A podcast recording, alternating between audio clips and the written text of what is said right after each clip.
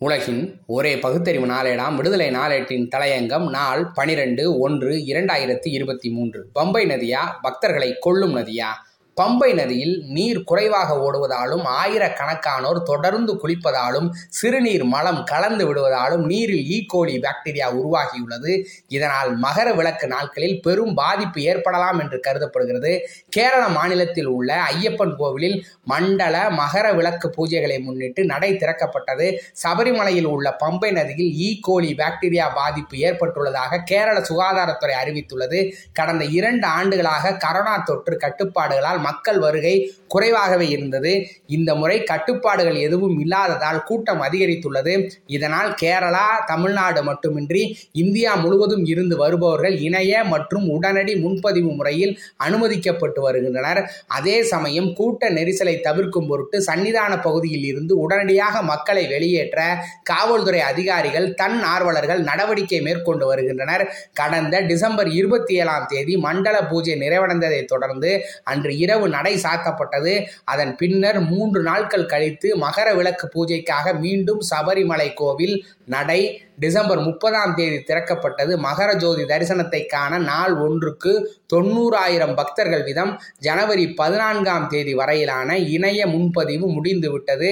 மேலும் பலர் முன்பதிவு செய்யாமல் வந்து கொண்டிருக்கும் நிலையில் கோவிலுக்கு முன்பதிவு செய்யாமல் வர வேண்டாம் எனவும் தேவஸ்தானம் அறிவுறுத்தியுள்ளது.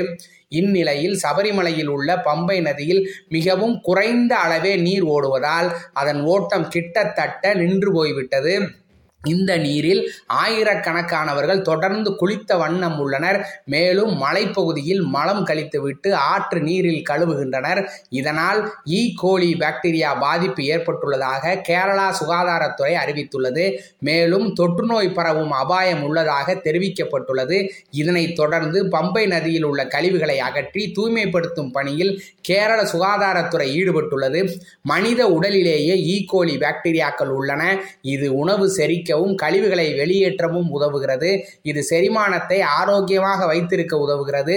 ஆனால் சுகாதாரம் இல்லாத நீர் உடலினுள் செல்லும் போது சிகா என்னும் நச்சுத்தன்மையை உருவாக்குகிறது. இதன் மூலம் உடல் பலவீனப்படுகிறது.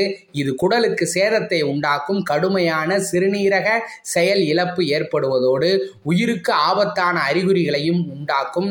இந்தியா டுடே ஏடு பத்தொன்பது பனிரெண்டு இரண்டாயிரத்தி ஏழு அன்று சபரிமலை பம்பை நதியை பற்றி விழா விலாவரியாக எழுதியதுண்டு. ஆண்டுதோறும் மூன்று கோடி பக்தர்கள் சபரிமலைக்கு வந்து போகிறார்கள். பம்பை நதியில் நூறு மில்லி லிட்டர் நீரில் மூன்று லட்சம் எம்பிஎன் கோலிஃபார்ம் பாக்டீரியாக்கள் இருப்பதாக ஆய்வு முடிவுகள் தெரிவிக்கின்றன. இந்த பாக்டீரியாவின் அளவு ஐநூறை தாண்டினாலே அபாயகரமானது என்கிறது ஆய்வு. இந்த ஆய்வு என்பது மாசு கட்டுப்பாட்டு வாரியத்தால் வெளியிடப்பட்டதாகும். இப்போது சொல்லுங்கள் கடவுள் கோவில் பக்தி புண்ணிய முழுக்கு என்பது மக்களின் நன்மைக்கா தீமைக்கா? நன்றி வணக்கம்.